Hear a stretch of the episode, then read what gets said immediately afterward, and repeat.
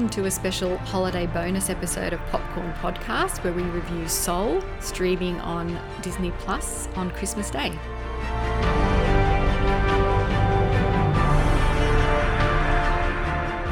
I'm Tim Ifland, movie buff. And I'm Lee Livingstone, entertainment journalist. And we love to talk all things movies, and this week we're discussing the latest Disney Pixar film, Soul, that tells the story of Joe, a middle school band teacher whose life hasn't gone quite the way he expected. His true passion is jazz, and he's good. But just when he gets his big break, he travels to another realm and must help an untethered soul find their passion. In the process of trying to get back to his life, he learns what it truly means to have a soul. Soul is co-directed by Pete Docter and Kemp Powers, and written by Pete Docter, Mike Jones and Kemp Powers. Now, this is another animated film with an incredible voice mm. cast behind the characters. We've got Jamie Foxx as Joe. We have the hilarious and wonderful Tina Fey as twenty-two. Surprisingly, Graham Norton as a character called Moonwind. I was surprised by that too. Yeah, I had no idea he was in this movie, and I was just lapping his contribution up all the way through. We have Rachel House as Terry, Alice Braga as Jerry, Richard Ayoade as Jerry, and Angela Bassett as Dorothea. Incredible cast there. Unbelievable. First class, world class. Now, Pixar films are known for addressing big ideas and tricky topics in accessible ways. Did you find this movie accessible for what it was covering?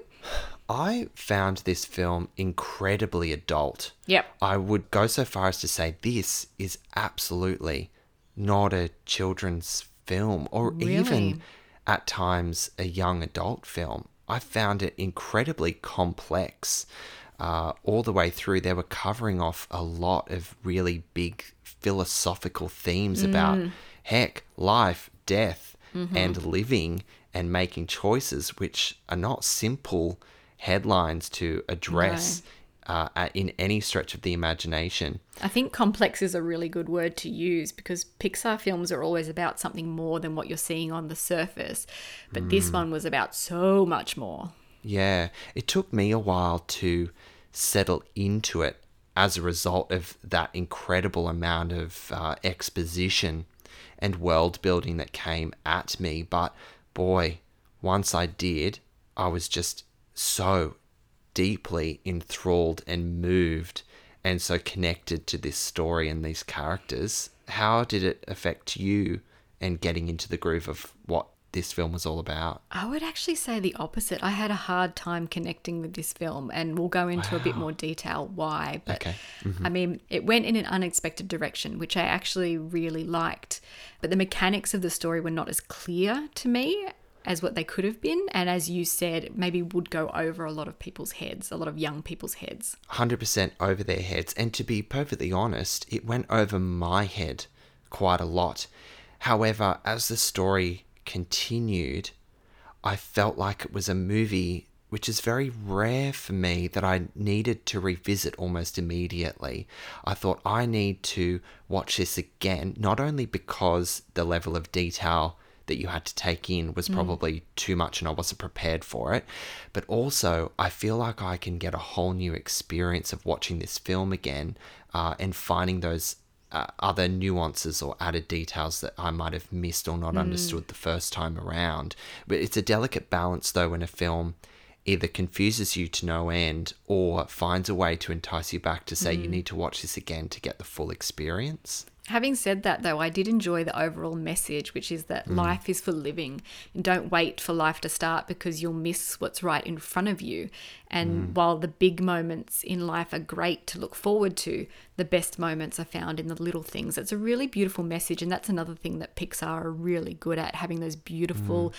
underlying messages that you really take with you after watching. Yeah. I mean, maybe I'm about to get a bit real for the podcast, but I think for me at my time of life and all the challenges that have been thrown at us this year in, in mm. twenty twenty, is the concept of a lost soul for me was incredibly relatable. Now, not to say that I'm going through mm. tough times, but it was something that, you know, figuring out who you are and your place in the world and finding a reason for living and not losing sight of just the really simple things about who you are and the world around you and your passions and your purpose, and telling people about it, discovering new things and seeing the mm. world.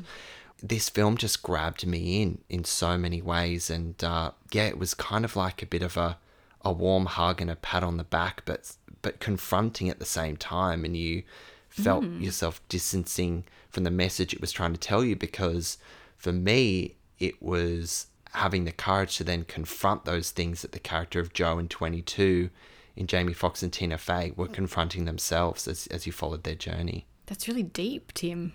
It's very deep. Maybe too deep for a bonus holiday episode. Who knows?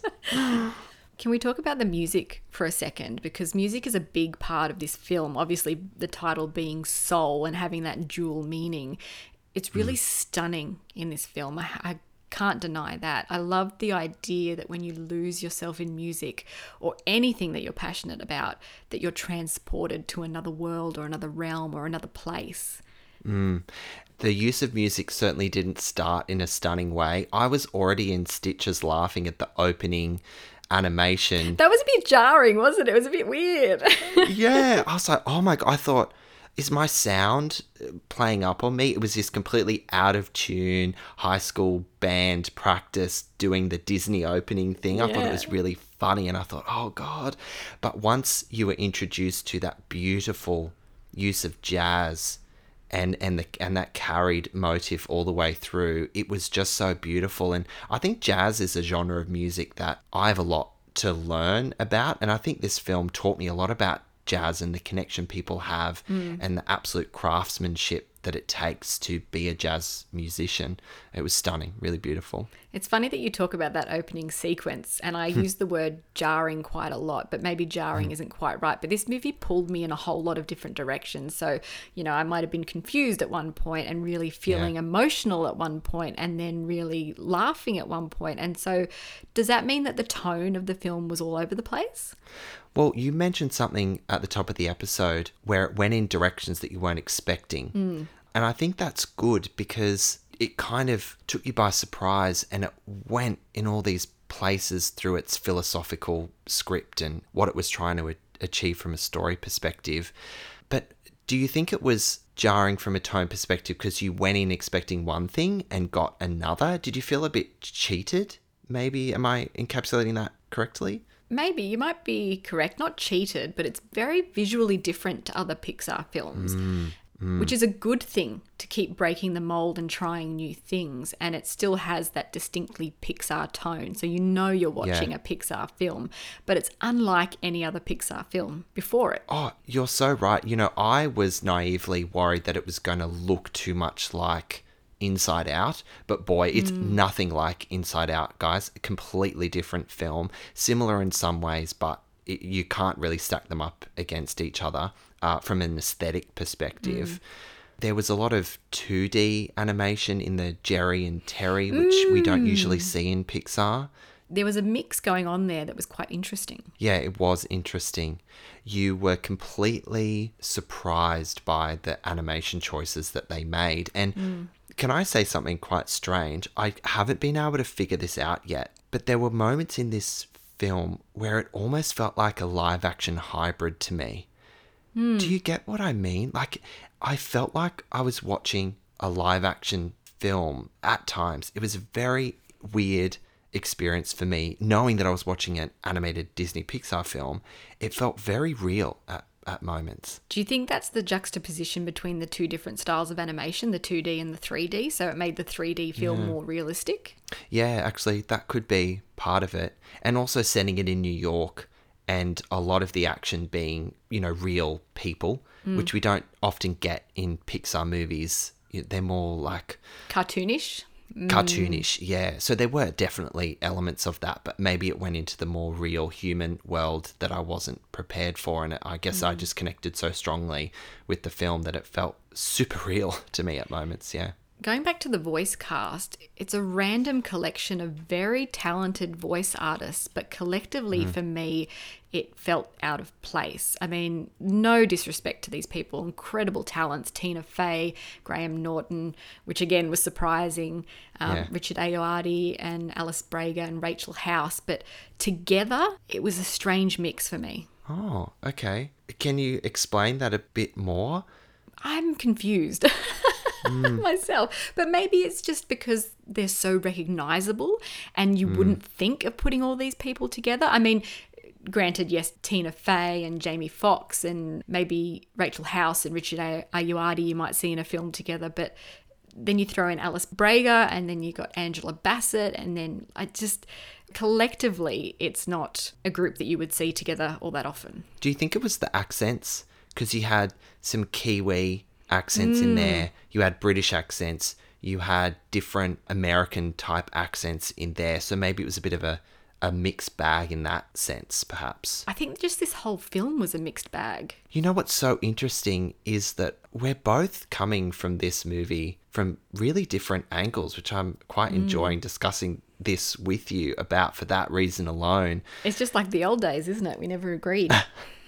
we never we've actually agreed a lot recently, so this is kind of, oh, I'm rubbing my hands together going, ooh, this is different, let's get salty. Do you think we're ready to kind of wrap yeah. up our sentiment for the film and, and rate it? What do you reckon, Lee? Let's try and get some clarity out of this mixed bag. It's a tough subject to tackle for many reasons. The existential mm. aspects, without insulting or identifying with any religions in particular, mm. is very tricky. Pixar movies always pack a punch, and this one still has the emotional pull for me.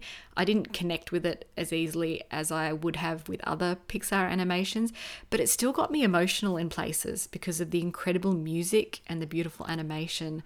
I'm going to give Soul three kernels. I was completely disarmed by this movie. I don't know whether it was a particular time in my life watching this film, and I was completely opposite to you. I connected very deeply with the story it was trying to tell and the characters that saw the narrative through. The idea that you are not good enough needs to be destroyed immediately. And I think that this film looked at that very deeply mm. to tell you that you are enough and that you need to look at yourself and life very, very differently through different vantage points and take all in those beautiful small Uh, idiosyncrasies that we often just let fly right by us. This film's about second chances and how you decide to live your life and find your joy or spark, as a, a word that was thrown around a lot in this film. And I'm going to go so far as to say that this is one of Pixar's masterpieces about life, death, living, and choices, which are not simple words, although they're short and sharp. They're very loaded themes, and I think that this film is one that I'm looking forward to revisiting again and learning something more about what it's trying to say, and then about myself as a result. So I'm going to give Soul four and a half popcorn kernels. Wow. The only reason why I'm not giving it five is because, as I think I mentioned at the top of the episode, the exposition was incredibly complex, and I think that if only I had taken all that in in its full entirety, I probably may have taken something else out of this film. But you know what? When I revisit it again, we might see it bump up to five, so we'll watch this space. Well, that's made me want to revisit it again on Christmas Day. I might have to. You can catch Soul on Disney Plus, as Lee said, on Christmas Day. Well, that's it for a Popcorn Podcast bonus holiday episode. Thanks for listening. We'll catch you next time. We have a website, popcorn podcast dot com. Go check it out. We've got all our episodes up there for you to listen to. If you'd like to get to know us a little better, there's an About Us section, and we run giveaways, so keep an eye on the website for more information.